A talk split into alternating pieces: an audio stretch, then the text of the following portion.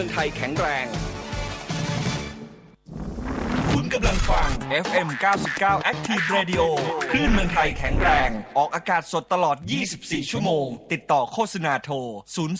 201 64 นะครับ วันนี้อยู่กับนายบอยพิสารท่ามอนแล้วก็บกเคเชอร์ศักดิ์วุฒิพงศ์ไผ่โรจน์นะฮะ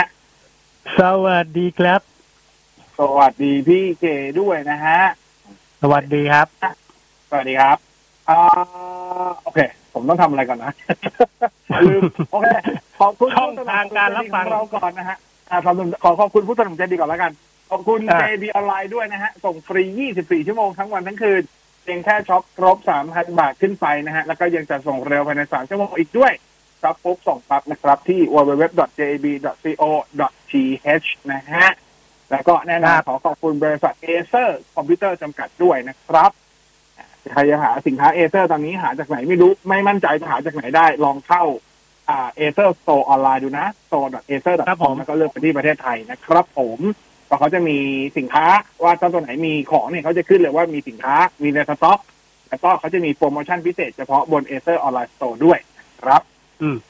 ครับผมนะฮะแล้วก็แน่นอนสำหรับคนที่จะฟังออนไลน์ทั้งสดย้อนหลังนะ ติดตามเราได้นะครับ ไม่ว่าจะเป็นช่องทางทาง Facebook เว็บไซต์ หรือว่า YouTube จริง ๆ รวมถึงทางแอปพลิเคชันด้วย ชื่อเดียวกันหมดนะฮะ FM 99ที่เรดิโอส่วนใครที่จะแจ้งผลการรับฟังในช่องทางใด ๆ ก็ตามนะครับ ก็สามารถแจ้งไปได้ทางไลน์ของคลื่นนะฮะ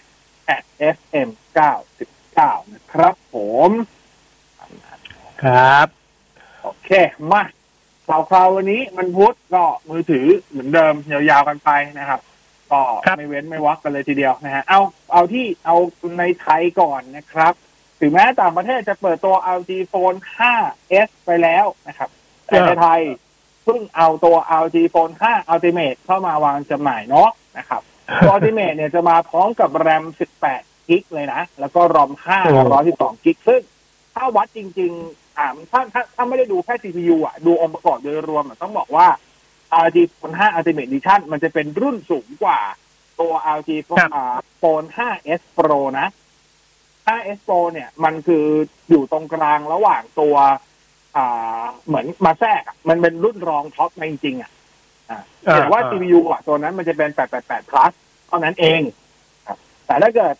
อ่าโอ้ตัดเรื่อง CPU ออกอะจริงๆ888 กับ 88 plus สำหรับผมไม่ได้มีนัยยะสำคัญใดๆอยู่แล้วนะครับ ตัวครับ ตัวอ่า Ultimate มันจะได้แรมเยอะกว่า มันจะได้เรื่องแบตเตอรี่มันจะได้เรื่องหลาย ๆ อย่างที่เข้ามาที่เหนือกว่าตัว อ่ามันจะเป็นไอเรื่องของอะไรนะ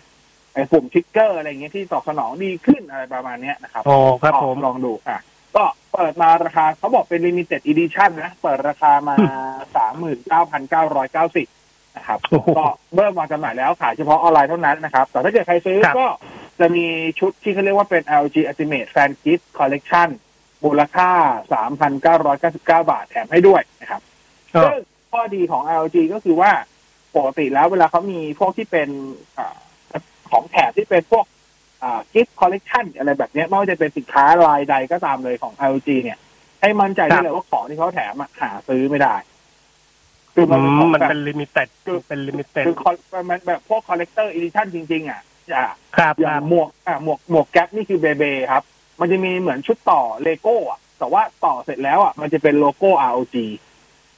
ซึ่งอันเนี้ยมันหาว้าวซื้อไม่ได้ตัว Dolby Big Box อะไรเงี้ยครับ แล้วก็จะครับมีตัวที่เป็นตัวชุดสติกเกอร์พิเศษ ซึ่งอันนี้ก็หาซื้อไม่ได้เหมือนกัน จะมีตัวที่เป็นเขาเรียก tag อะมันจะเหมือนกับเป็นเบสที่เอาไว้แปะเสื้อแปะกระเป๋าอะไรเงี้ยอ่าก็จะเป็นเขียนว่า ROG นู่นนี่นั่นอะไรเงี้ยครับ แล้วก็จะมีพวก playing card อ่าไพ่อะไรง่ายๆ ROG อะไรอย่างเงี้ยใช่คือ ROG เป็นของที่มันอ่ามันหาซื้อในตลาดไม่ได้อะก็ครัลบองดูถ้าเกิดใครเป็นแฟนคลับนะคือของแถมเห็นมาในกล่องก็จะงงๆแบบเอ้ยนี่เราคือโน้ตบุ๊กอีกเครื่องหรือเปล่าวะก็กล่องมันมาเป็นโน้ตบุ๊กเลย กล่องมันใหญ่เหมือนกันนะใช่ใช่กล่องมันใหญ่อยู่นะครับ ก็ลองดูครันี่บคือตัวของตัว LG Phone 5 Ultimate Edition นะครับก็เห็นขายยังคนไปขายยังแซวๆขายแล้วครับขายแล้ว แต่ว่าเขาขายออนไลน์นะ ลองดูบนผมไม่แน่ที่ใจไหนว่าตามพวก J- JB มีไหม แต่ว่าน่าจะเป็นที่อืมถ้าชัวร์ๆเลยเนี่ย ก็คือตัว Official Store บน Lazada กับ Shopee ของ LG เขาของ ASUS อะ อ๋ออาสุดนะได้พี่เช็คใช่ไม่มีไม่มีโปรค่ายนะเขาจะว่าอย่างนั้นครับ แล้วก็ครับสำหรับแฟนๆอารยธรรมโซนี่ที่รอกันมานานสำหรับโซนี่อิสเรียวันมาร์คสามได้พิเรวันมาร์คสามอ่าล่าสุดอ่าโซนี่ประเทศไทยขึ้นบนเพจอ่าโซนี่Thailand Official Page บน Facebook เรียบร้อยว่าเตรียมพบกับ Xperia 1 Mark 3 ประเทศไทยเร็วๆนี้นะครับ ยังไม่รู้ว่าวันไหนนะ สิ่งที่ต้องครับรอลุ้นเนี่ยอะเรื่องราคาไม่ต้องลุ้น มันแพงอยู่แล้ว ครับไม่ต้องลุ้นฮะอะมันมันมันถูกสุดที่มันเป็นไปได้คือประมาณแบบสามแปดเก้าสามเก้าเก้าอะนั่นคือถูกสุดเท่าที่มันจะเป็นไปได้อะใช้คำว่าถูกสุดเท่าที่มันจะเป็นไปได้นะครับก็รอดูนะ แต่ว่าสิ่งที่หลายคนรอลุ้นกว่าคือทุกครั้งที่โซนี่วางจำหน่ายเอสเรวันมาร์คสามไล่ๆมาแต่ละประเทศไล่ตั้งแต่ยุโรปก่อนหน้านี้มีขายที่มาเลหรืออะไรอย่างเงี้ย ทุกครั้งที่วางจำหน่ายเขาจะมีโปรโมชั่นค่อนข้างจะทีเด็ดอยู่พอสมควรเช่นอ่าอาจจะมีบางที่เนี่ย แถมตัวไอตัว WS 1000 AM 3บางที่แถมอ่าเหมือนไม่ไม่เชิงใช่ครับอะไร เป็นโปรโมชั่นพิเศษในการที่คุณสามารถไปซื้อไอตัวอ่า1000 AM 4 ตัวล่าสุดเนี่ยในราคาแบบถูกกว่าพิเศษอะถูกกว่ากันแบบห้าสิบเปอร์เซ็นหกสิบเปอร์เซ็นได้อะไรประมาณเนี้ย หลายคนก็เลยครับรอลุ้นว่าในประเทศไทยจะเป็นโปรโมชั่นอะไรจะเป็นอืมโปรโมชั่นแบบไหนยังไงนะครับแต่ว่าถ้าเกิดย้อนกลับไปดูราคาอิสเรียวันที่ขายในประเทศไทยโดยสูงไทยนะ ราคาก็ขยับขึ้นมาทุกปีนะครับ อย่างเอสเรียวันรุ่นแรกเนี่ยในประเทศไทยเปิดราคาสามหมื่นหนึ่งพันเก้าร้อยเก้าสิบ ปีที่แล้ว Xperia 1 Mark 2เปิดราคาที่สามหมื่นห้าพันเก้าร้อยเก้าสิบ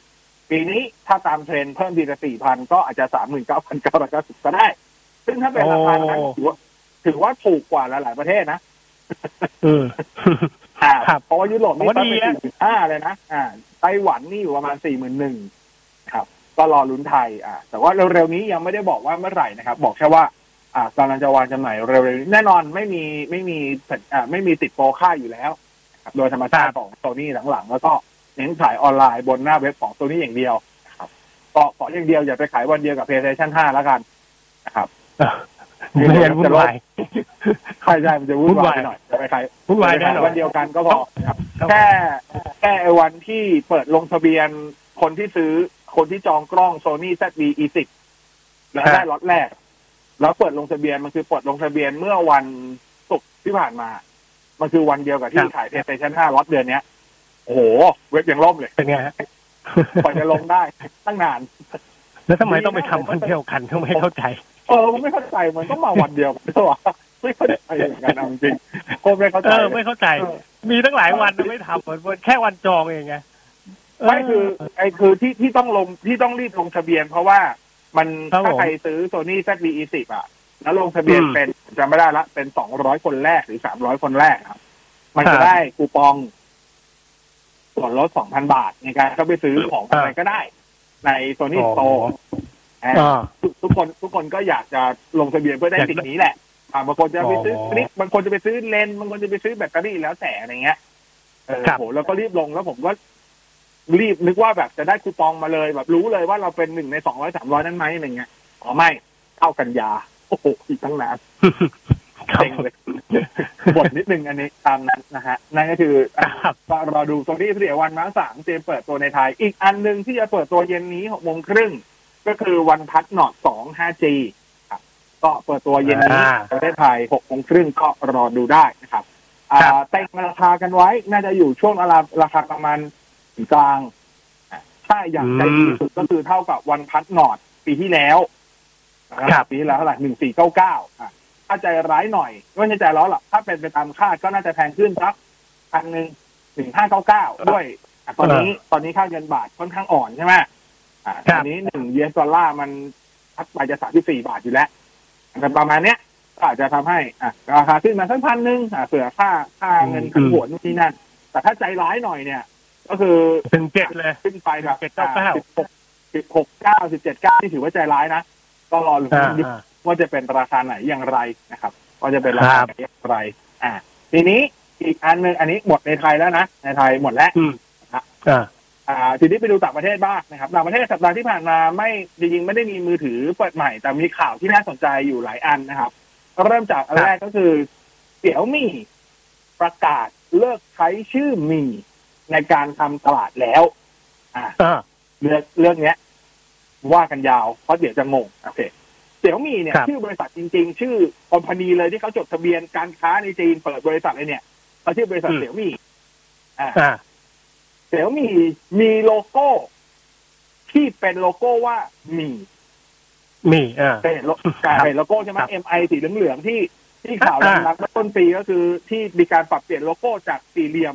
เป็นมนมนๆ แต่เขาบอกว่า โอ้โห ตอนเปิดโพสต์นี่คืออลังการมาก มีการให้จ้างดีไซเนอร์โอ้โหชาวญี่ปุ่นคิดดีไซเนอร์ค้นมาจากของญี่ปุ่นดีมีสูตรมีสารพัดอะแต่ไม่เป็นไร ใครจะแซวเขายังไงไม่รู้ครับผมแต่มันทำออกมาแล้วอ่าโลโก้นั้นยังใช้อยู่นะครับครับแต่เดิมเนี่ย product ของเสี่ยวมี่ไม่ว่าจะเป็นสมาร์ทโฟนทีวี หรือ product อะไรก็ตามเนี่ยเขาจะมีอยู่สอง line product ใหญ่ ๆ ก็คือถ้าเป็น product ที่เป็น high-end ของ line product นั้นๆเช่นทีวีครับหูฟังเครื่องกรองน้ำเครื่องดูดฝุ่นอะไรก็ตาม เขาจะใช้ชื่อว่ามีอ่าแต่ถ้าเกิดเป็นรุ่นราคาประหยัด เขาจะใช้ชื่อว่า Redmi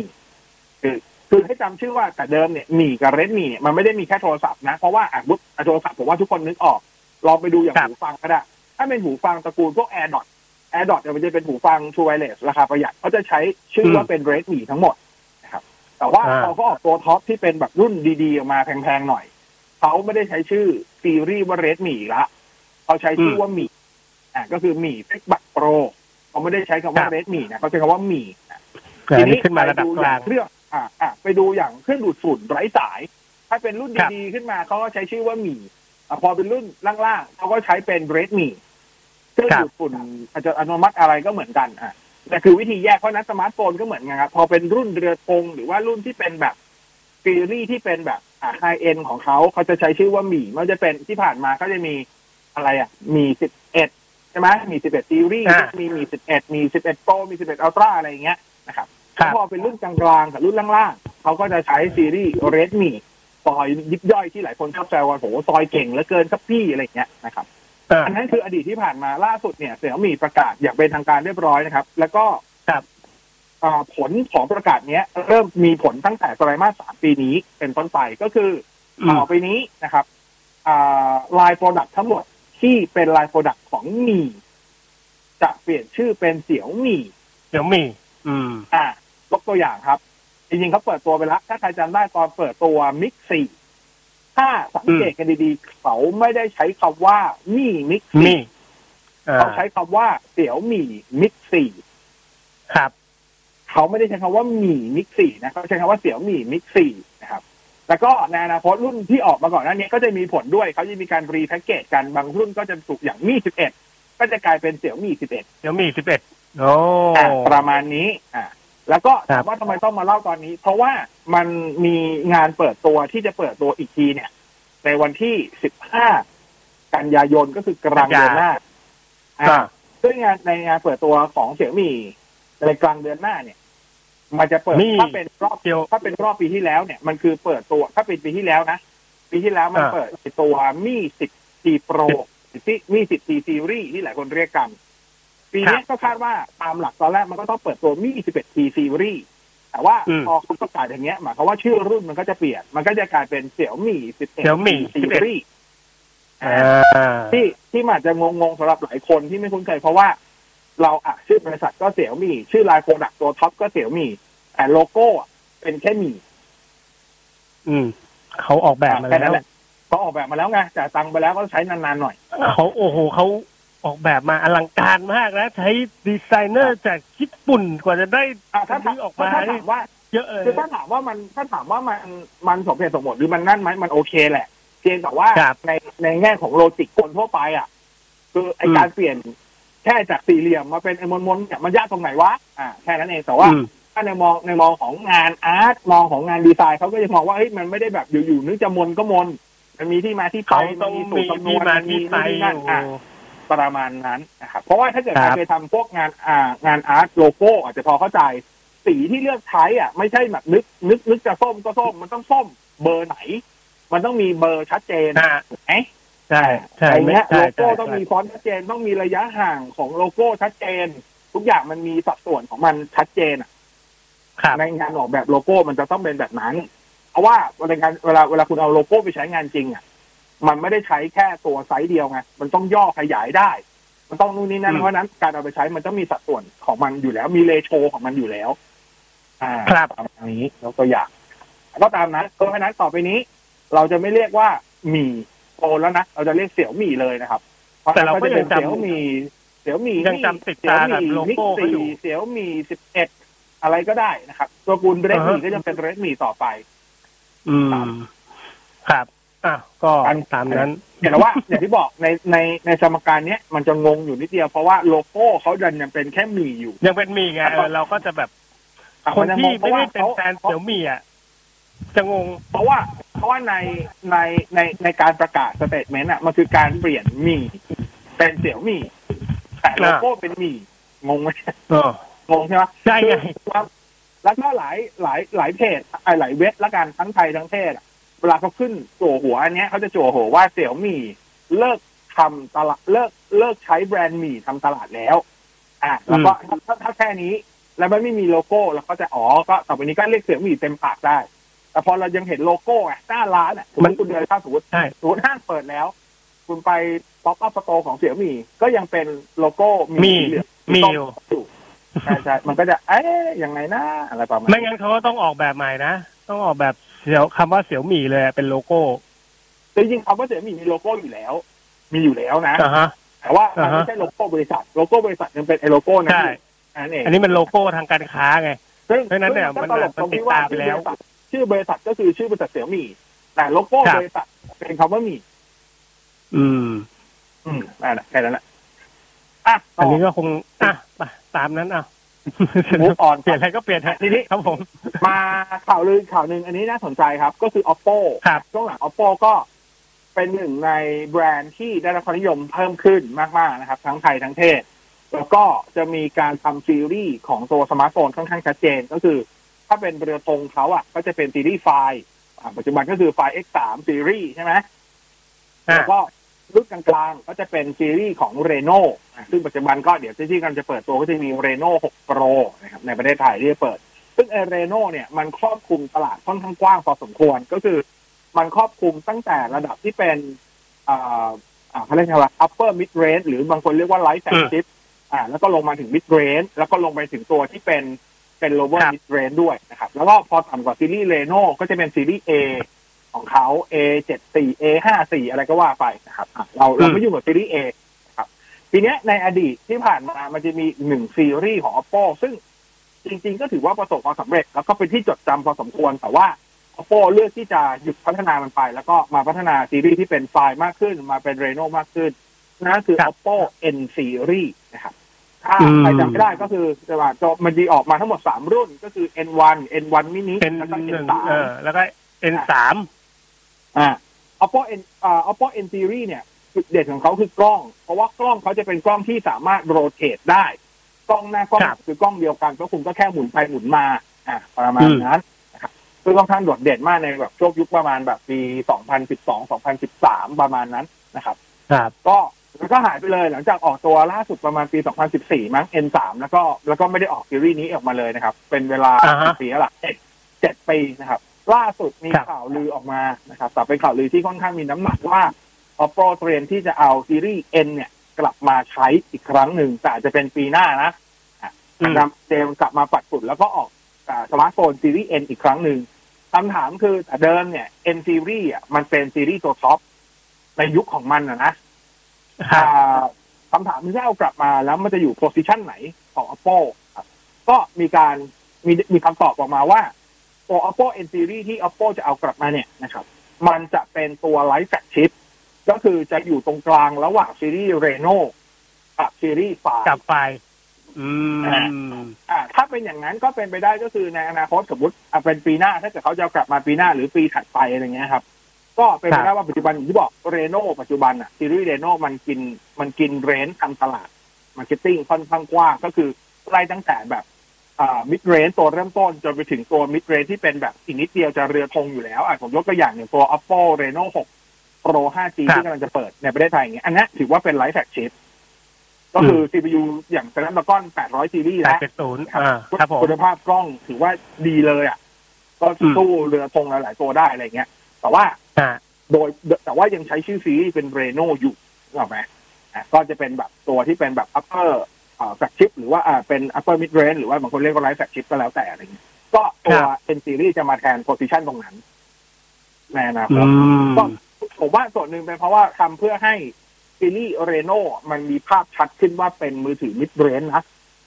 อ่าเพราะปัจจุบันเนี่ย พอตระกูลเรโนไปเปิดตัวราคาแบบสองหมื่นกว่าบาทสองหมื่นกลางๆหลายคนก็จะแบบ เอ แพงไปไม่นอกเอ้ยซีรีส์เรโนอะไรแบบนี้ครับก็เข้าใจได้อะก็รอดูถ้าเกิดใครยังคิดถึง N series อยู่นะ จริงๆ สัปดาห์ที่ผ่านมาเนี่ย Oppo เขามีการจัดงานเกี่ยวกับเรื่องของนวัตกรรมของเขาด้วยนะครับ ก็คือมีการเปิดตัวอ่าพวกนวัตกรรมกล้องใหม่ๆ ที่เขาจะมาใช้ในอนาคตนะครับไม่ว่าครัจะบเป็นใช้ลิควิดเลนใช้อ่าเลนที่สามารถอ่าปรับเปลี่ยนระยะทางโฟกัสได้นะครับ แล้วก็อันอีกอันหนึ่งที่สำคัญมากๆแล้วก็ดูจะเป็นแนวทางที่แบรนด์จีนหลายๆแบรนด์เริ่มทำก็คือการพัฒนาตัว image signal processor ของตัวเองอืมคือแบรนด์จีนเนี่ย เดิมไม่ว่าจะเป็นเสี่ยวมี่เป็น oppo vivo oneplus หรืออะไรก็ตามเนี่ยครับ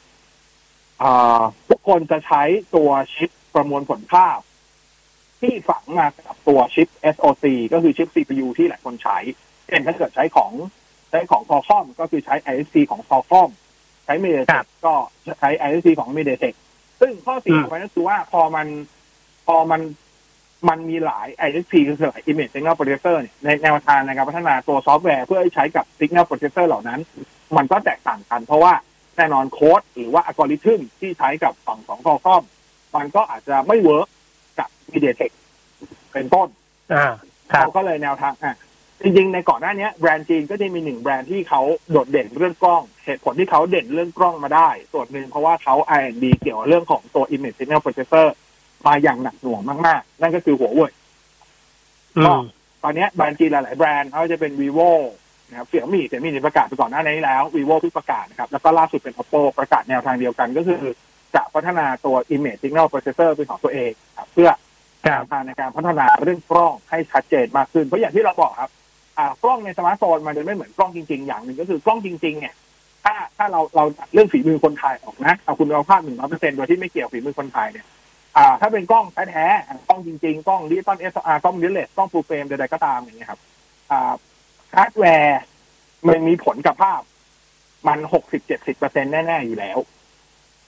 ขณะเดียวกันเนี่ยแต่เพราะว่าพอเป็นสมาร์ทโฟนอะฮาร์ดแวร์มีมีส่งผลน้อยกว่าตัวซอฟต์แวร์ด้วยซ้ำ อ่าหมายความว่าตัวสเปคของเซนเซอร์ ตัวสเปคของตัวเลนส์อะไรอย่างเงี้ยเพราะเราจะเห็นว่าครับทำไมเซนเซอร์ชุดเดียวกันทำไมกับกล้องกับมือถือสองตัวทำไมภาพมันต่างกันจังเลยอะไรประมาณเนี้ย หรือแม้กระทั่งอย่างของเห็นชัดๆเนี่ยอย่างสกุลพิกเซลไม่ได้ใช้เซนเซอร์ใหญ่อะไรเลยใช้ยังยังใช้เซนเซอร์แค่ครึ่งนิ้วอยู่เลยเลนส์ก็ยังเป็นเลนส์แบบไม่ได้เป็น collab กับใครไม่ได้ใช้ Leica ไม่ได้ใช้ Hasselblad ไม่ได้ใช้ Hasselblad ไฟเออไม่ได้ใช้อะไรเลย ใช้อะไรก็ไม่รู้อะไรอย่างเงี้ยครับ แต่ทำไมภาพของพิกเซลถึงทำได้ดี เพราะว่าเขามีซอฟต์แวร์ที่ดีอะไรอย่างเงี้ย เพราะฉะนั้นในงานครับสมาร์ทโฟนเนี่ยซอฟต์แวร์มันสำคัญ ผมใช้คำว่าน้ำหนักอะอะอาจจะพอๆกันเลยก็ได้ห้าสิบห้าสิบกับตัวฮาร์ดแวร์เลยก็ได้ เพราะฉะนั้นก็การลงทุนในเรื่องของตัวพัฒนาตัวซอฟต์แวร์แล้วก็ image signal processor ก็เป็นแนวทางที่หลายแบรนด์เริ่มทำในตอนนี้เพื่อดึงครับศักยภาพของภาพในสมาร์ทโฟนให้ดีขึ้นประมาณครับนั่นก็คือเรื่องของสมาร์ทโฟนนะฮะต่อไปอ่าเรื่องของสมาร์ทโฟนทีนี้มาสั้นๆเรื่องของเกมนิดนึง ครับ หลายคนยังติดตาตรึงใจแล้วก็ยังถวิลหาอยู่นะครับ ว่าเมื่อไหร่มันมาจำหน่ายมันจะขายในไทยไหมสำหรับตัว Steam Deck จากวาวนะครับไม่ใช่วาวจรวัฒน์นะค่ายเกมไม่ใช่วาวครับครับครับผมอะหลายคนรู้อยู่แล้วครับ ตัว Steam Deck ที่เขาจะเปิดวางจำหน่ายในช่วงปลายปีนี้เนี่ย มันมันสามารถรันเกมบน Steam ที่เป็นของ Windows ได้อยู่แล้วนะครับ แต่ว่า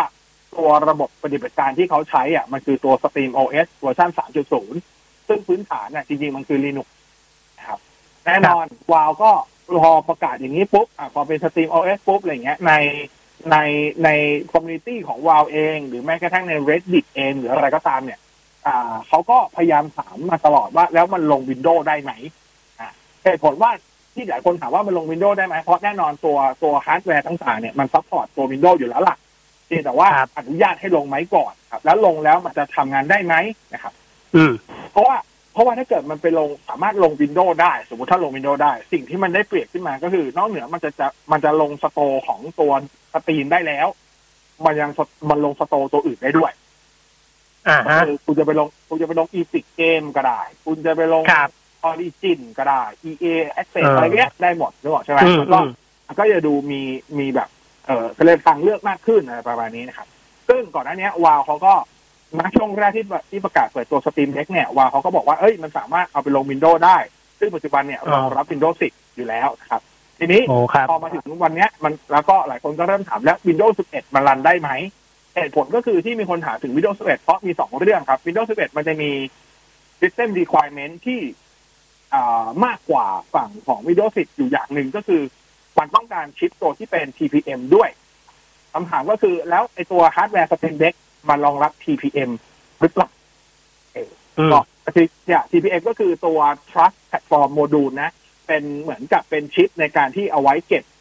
อ่าพวกกุญแจในการเข้ารหัสระดับฮาร์ดแวร์ต่างๆ เพื่อป้องกันการแฮ็กข้อมูลนู่นนี่นั่นอะไรแบบนี้ ครับ ก็อืมคำถามก็คือตัว Steam Deck เนี่ยมันรองรับหรือเปล่าครับวาวก็ออกมาให้ให้ข้อมูลว่าอ่ามันรองรับ แต่ว่าณปัจจุบันเนี่ยยังไม่ได้ถูกเปิดให้ใช้ เขากำลังทำงานร่วมทำงานอย่างหนักเลยกับ AMD เพื่อให้ make sure ว่า ในวันที่ Windows 11 มันเปิดตัวอย่างเป็นทางการเนี่ยต้องใช้ได้ให้นะอัปเกรดหรือให้อัปเกรดอย่างเป็นทางการเนี่ย Steam Deck อืมจะพร้อมที่จะติดตั้งแล้วก็รันอัปเกรด Windows อืม11 ในวันนั้น อ่าครับนี่คือเหมือนกึ่งกึ่งๆคำมั่นสัญญาของวาวจรุวัฒน์ไม่ใช่วาวที่เป็นค่ายเกมอะครับผมก็รอดูนะครับ แต่ว่าอย่างที่บอกฮะใครๆต้องรอลุ้นว่าจะเข้าขายไหมแต่ผมเชื่อว่ายังไงซะที่หิ้วมาแน่ๆครับที่หิ้วมาอืมแน่ๆ แล้วก็สิ่งที่ต้องรอดูอย่างคือพอมันรันปัจจุบันคือถ้ามันรันมันรัน OS ของมันเองอะคือ Steam Deck เวอร์ชัน3.0ที่เป็น Linux เนี่ย ผมเชื่อว่าแบตเตอรี่มันน่าจะอึดแหละ แต่ถ้ามารันอ่า Windows แบตเตอรี่จะอึดไหม อันนี้ก็เป็นคำถามครับที่ต้องหลายคนก็อยากรู้ก็คงต้องรอพิสูจน์เมื่อเครื่องวางจำหน่ายจริงครับผมอ่าตามนั้นเพราะถ้าลงก็คือลงวินโดว์มันก็ลงพวกอีโมได้ดิได้ลงได้หมดเลย ใช่ไหมได้ก็คือวินโดว์แล้วอะก็คือวินโดว์แล้วอะอ่า เออลงลไปงก็ลงรูแล้วแตกลงอะไรอย่างลเงี้งยไปโอ้โหสบายเลยครับผมเออประมาณนั้นนะครับก็รอดูว่าอะจะเป็นยังไงนะแต่ซิมเด็กนะครับ มีข่าวเล็กๆน้อยๆมานะฮะ นิดนึงเอ่อสำหรับคนที่เป็นแฟนของเอ่อ Call of Duty นะครับ วันนี้ไปโหลดได้อยู่นะฮะสำหรับตัว Call of Duty นะฮะ Vanguard นะครับผมนะก็สามารถโหลดตัวอัลฟามารอได้นะ เอ่อเขาจะเปิดให้เล่นวันที่27นี้นะครับ ซึ่งเอ่อสำหรับคนที่จะโหลดได้เนี่ย จะต้องเล่นเกมของเขาด้วยนะนะฮะจะต้องเล่นเกมของเขาด้วยก็คือ Call of Duty เอ่อในภาคต่างๆนะครับ แล้วก็สำหรับการผมเปิดดูแล้วแหละนะฮะเปิดดูแล้วก็รอรอเล่นอย่างเดียวตอนนี้เอ่อสำหรับตัวโลโก้ Activision ที่หายไปไม่ต้องสงสัยนะฮะก็คือตอนนี้เนี่ยมีการคาดเดาว่า บริษัท Activision ก็มีคดีอยู่นะนะฮะในเรื่องของการละเมิดล่วงละเมิดทางเพศเนาะนะฮะเพราะฉะนั้นเนี่ยการที่เอาโลโก้มาใส่ในตัวเกมเนี่ยอาจจะไม่เหมาะสมนะฮะก็เลยตัดโลโก้ของ Activision ทิ้งไปก่อน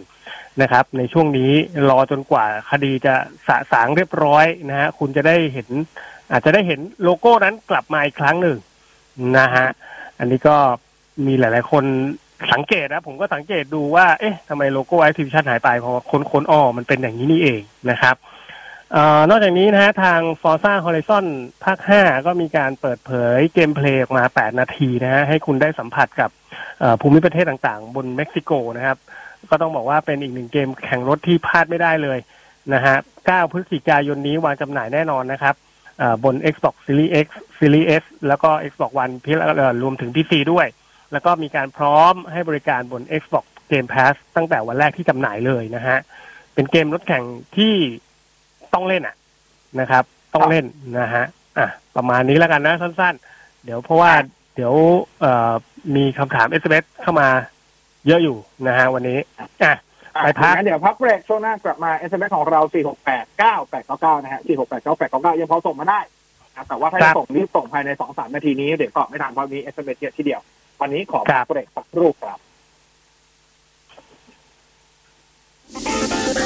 เทคโนโลยีดำเนินรายการโดย บกเคเชอร์ศักดิ์วุฒิพงษ์ไพโรธและนายบอส พิสารถ้ำอมรโนฟลายฮะอยู่กับในบอส แล้วก็บกเคนะครับช่วงนี้ครับขอบคุณการทางพิเศษแห่งประเทศไทยนะฮะการทางพิเศษแห่งประเทศไทย คู่ใจผู้ใช้ทางนะครับ แล้วก็แน่นอนขอบคุณชูโปรจิกด้วยนะฮะนึกถึงเครื่องสำรองไฟฟ้าต้องนึกถึงชูโปรจิกนะ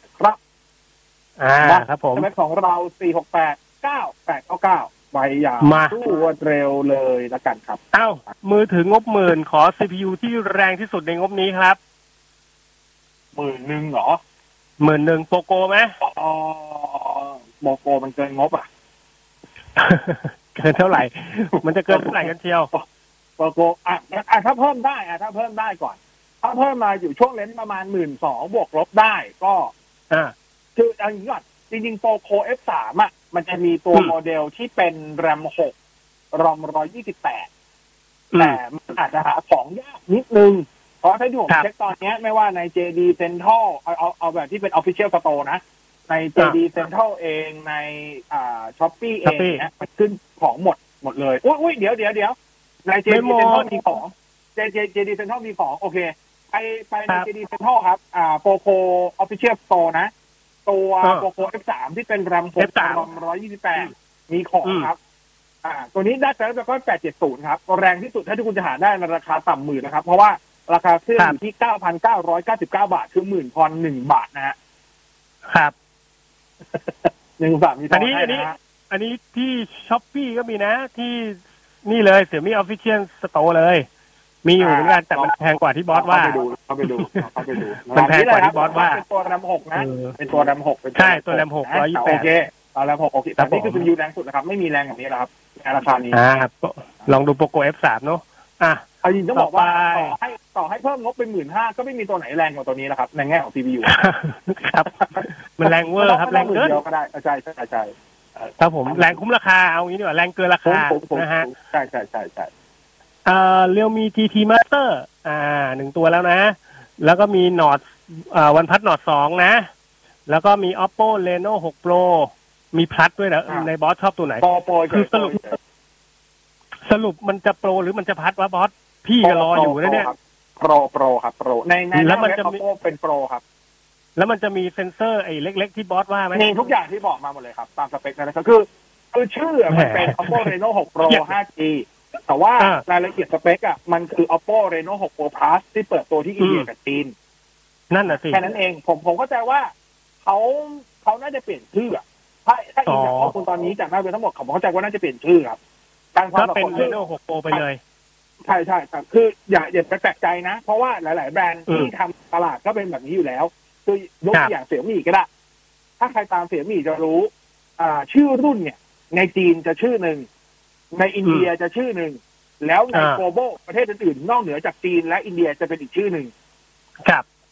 และไอ้จีนกับอินเดียอืมนี่คือคนละชื่อด้วยนะเท่ากับรุ่นนั้นน่ะมีสามชื่อ ชื่อที่ขายที่อินเดียเอ้ยชื่อที่ขายที่จีน ชื่อที่ขายที่ครัอิบนเดีย แล้วก็ชื่อที่ขายที่ประเทศอื่นๆทั่วโลก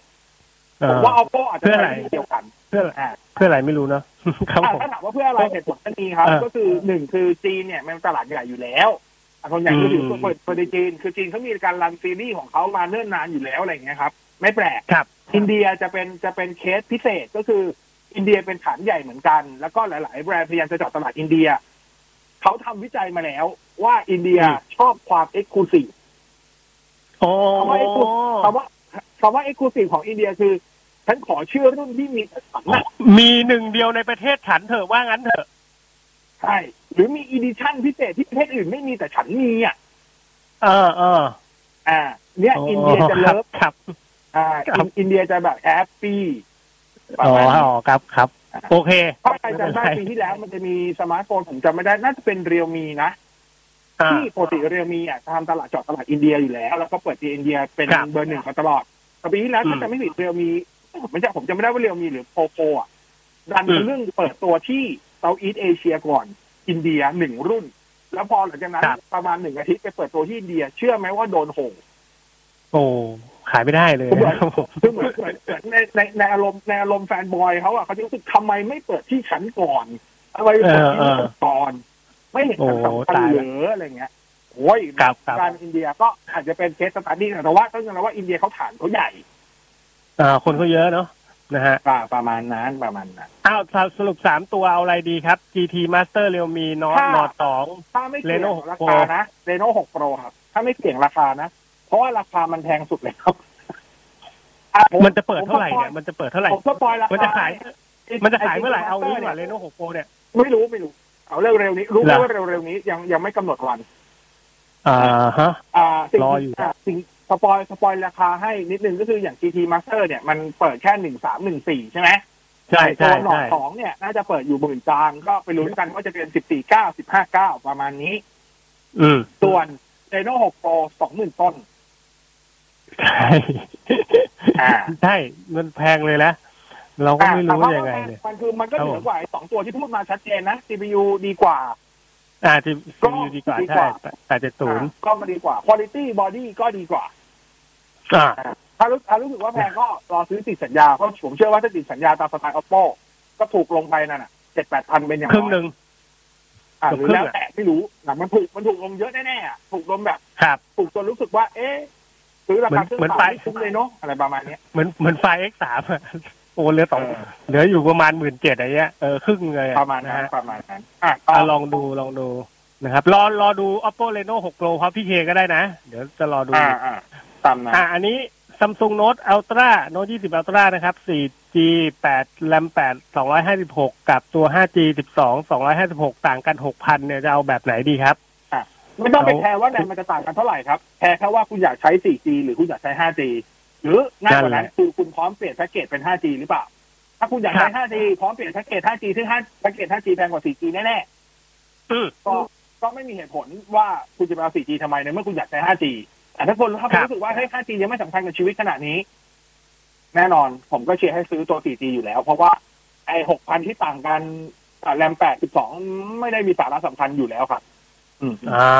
นะฮะอยู่ที่คุณใช้แพ็กเกจแล้วกันเนาะอันนี้ใช่ครับนะฮะใช่ครับ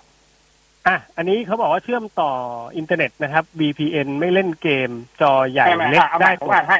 อ่าเขาบอกอะว่าโน้ตบุ๊กให้ทุกคนลบใช้งาน20,000โน้ตบุ๊กบวกลบสองหมื่นอะบวกลบใช้งานออฟฟิศใช้งานออฟฟิศทีม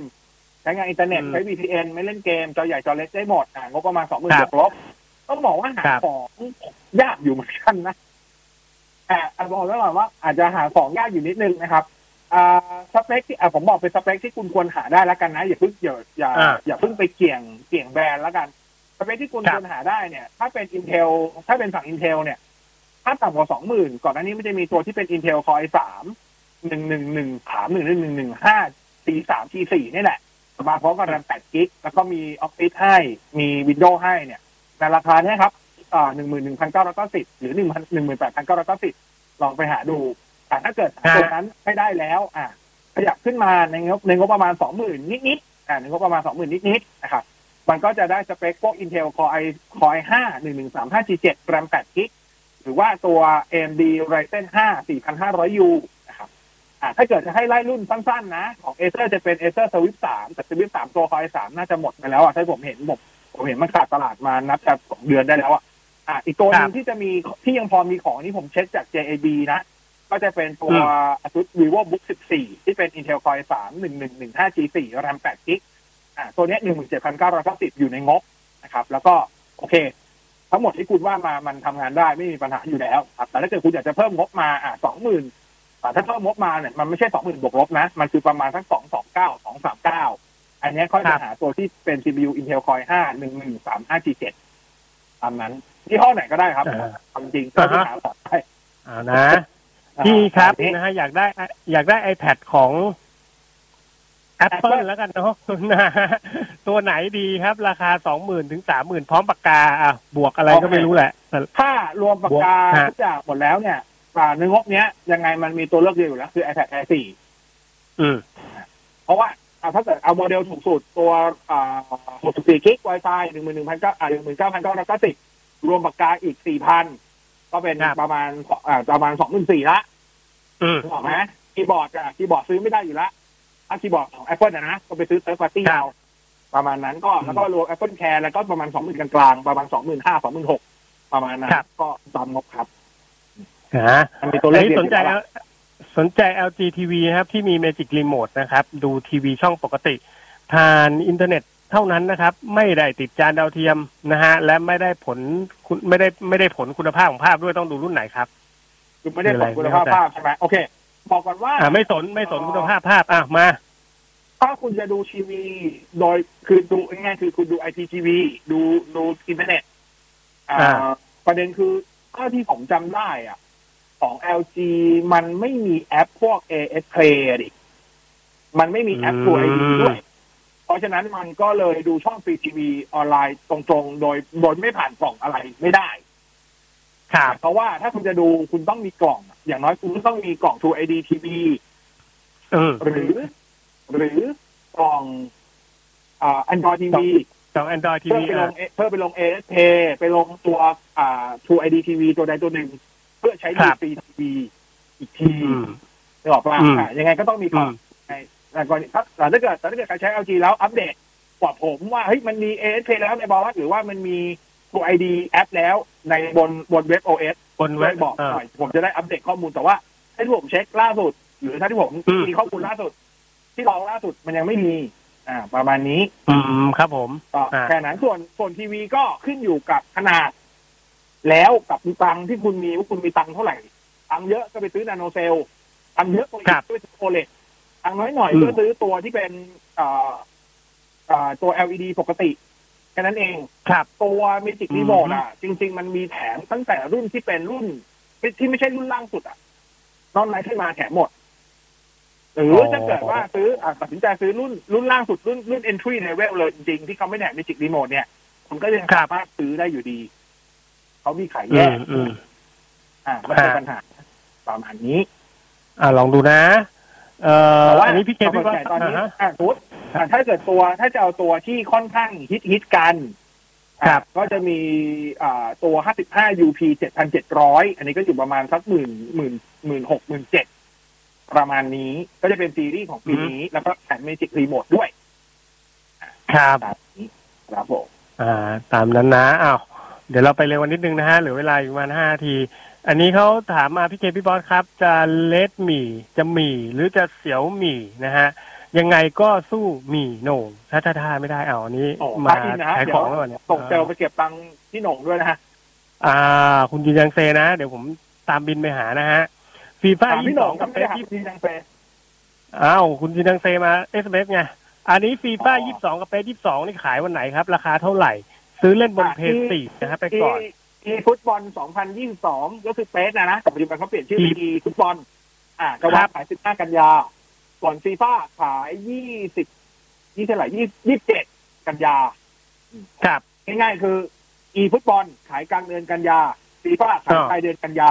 เพราะนั้นเดือนหน้าได้เล่นทั้งคู่ครับนะฮะเลือกดูเลือกดูเลือกเล่นกันให้ดีเนาะนะฮะเกมแพงเนาะ ครับผมนะอูจะแตกแล้วนะครับ อันนี้ Steam Deck นะฮะ Steam Deck เล่น Dead or Alive นะครับเอ่อวีนัทเ a อะไรเ a เนี่ยชั่นแท้อ่าตัววีนัทใช่ไหมโอ้โหง่ายๆครับ ถ้าฮะถ้าเอาออริจินอลของสตรีมเด็กคุณง่ายๆครับ ถ้าเกมไหนมีบนสตรีมเล่นได้อืมเล่นได้หมดจ้าเพราะฉะนั้นอยากอยากเล่นเกมไหนไปค้นหาใน Steam ครับว่ามีเกมนั้นบน Steam ไหมถ้ามีอ่าเล่นได้เล่นได้แค่นั้นเลยครับ อืมอ่านะ แต่ถ้าเกิดว่าเอ่อแต่ถ้าเกิดว่าครับ อย่างที่บอกคือถ้าตามที่วาวอธิบายเมื่อกี้ก็คือ ถ้าเกิดคุณเอาไปลง Windows อันนั้น open เลย อืมแล้วแต่คุณเลย ครับ แต่จะไปลงแพทลงอะไรก็เรื่องของคุณแล้วอืมแล้วแต่คุณ ตามนั้นเนาะ เออ มีงบไม่เกินห้าพันนะ เน้นเล่นเกมครับช่วยแนะนำหน่อยเอาโทรศัพท์ห้าพันเอาไปเล่นเกม Infinix Hot 10s ได้ MediaTek Helio G85 ครับ แรงที่สุดแล้วในงบประมาณนี้ไม่มีแรงไปกว่านี้แล้วครับ ครับผมนะฮะซื้อออนไลน์เท่านั้นนะอ่าร้านไม่น่ามีขาย อืมครับนะรบกวนแนะนำนะฮะเกมมิ่งมอนิเตอร์หน่อยนะครับ ขนาด 24 นิ้วต่อกับ p 4 Pro ครับ เล่น Apex Legends เป็นหลักเลยนะฮะแต่ทั้งชั่งใจอยู่ระหว่าง LG กับ BenQ นะฮะสองยี่ห้อนี้ หรือมีรุ่นไหนแนะนำไหมครับ จากคุณหมูทะเล อ่า 24 นิ้วเล่น p 4 Pro เป็นหลักครับ คือในความจริงคุณเอาไปต่อกับ p 4 Pro อะ มันไม่ได้ไม่ได้มีประโยชน์ว่าจะต้องไปเอาแบบจอที่สูงกว่า 60 เฮิร์ตซ์อยู่แล้ว เพราะว่ามันรองรับแค่ 60 เฮิร์ตซ์ครับ เพราะฉะนั้น อ่า ถ้าเกิดถ้าเกิดเป็น BenQ ผมเข้าใจว่างบนี้น่าจะเป็นแค่ panel VA หรือไม่ก็ TN เพราะฉะนั้นก็อืมถ้าเอาสบายตาด้วยก็แนะนำดูที่เป็น panel IPS นะครับ จะมีของอ่าจะมีของ Samsung มี LG มี Acer มีเลือกได้หมดเลยครับ ครับแต่บอกกันนะครับอันนี้เผื่อไม่รู้แล้วก็เผื่อหลายๆคนที่ไม่รู้ด้วย ตอนนี้อ่าราคามอนิเตอร์ขึ้นนะครับ อ๋อราคาขึ้นอีกแล้วรานะคาฮะราคคาบผมแพงนะครับ อ่า ราคาแพงนะครับ บอกกันเลยนะครับ ว่ามอนิเตอร์ช่วงนี้ราอ่าคาฮะขยับขยับขึ้นมาเล็กน้อยอ่าโดยเฉพาะไซส์ยอดนิยมคือไซส์พวก23.8ไซส์ยี่สิบเจ็ดอืมอืมอ่าอืมพวกเนี้ยราคาจะขึ้นอยู่พอสมควรนะก็ก็ตามนั้นครับก็ตามนั้นแต่ว่าก็ตอบไม่ได้ว่าลงเมื่อไหร่ก็ตอบเหมือนเดิมว่า ซื้อเมื่อพร้อมก็คือคำว่าพร้อมก็คือต้องการใช้เมื่อไหร่ก็ซื้อเมื่อนั้นนะครับแค่นั้นเอง อืมตามนั้น อ่าหมดแค่นั้นก็คำดูถาม IPS ธรรมดา 23.8 นิ้ว 60 เฮิร์ตซ์ก็ได้ครับ ไม่จำเป็นมีไหมต้อง60นะครับเพราะว่าอือฮึเพราะว่า Play 4 Pro มันไม่ได้รองรับตัวสูงกว่า 60 60 เฮิร์ตซ์อยู่แล้ว ใช่ครับ ตามนั้นนะ นะครับเอาหมด เวลาหมดแล้วหมดอ่าหมดถามเวลาด้วยด้วยนะครับนะฮะเวลาได้ วันนี้พยายามดูเวลา ครับผมดูเหมือนกันดูอยู่ เพราะเดี๋ยวลืมนะฮะเดี๋ยวโดนโอเคตัดอีกงั้นเดี๋ยวอ้าววันศุกร์กลับมาเจอสุดท้ายพี่เจอีกครั้งแล้วก็ต่อเวลาพิเศษด้วย แต่ว่าพรุ่งนี้ก็อยู่กับอ่า ดรประดิษฐ์แล้วก็ในบอสเหมือนเดิมครับเนาะไปตัดไปสี่เทคโนโลยีนะครับ วันนี้ผิดพลาดประการใดขออภัยไปด้วย ขอบคุณทุกเอสเอ็มจ้ะที่ส่งคำถามมาด้วย อันไหนตอบเร็วไปสงสัยเพิ่มเติม ก็เดี๋ยวไว้ตามเอสเอ็มใหม่วันพรุ่งนี้นะครับครับผม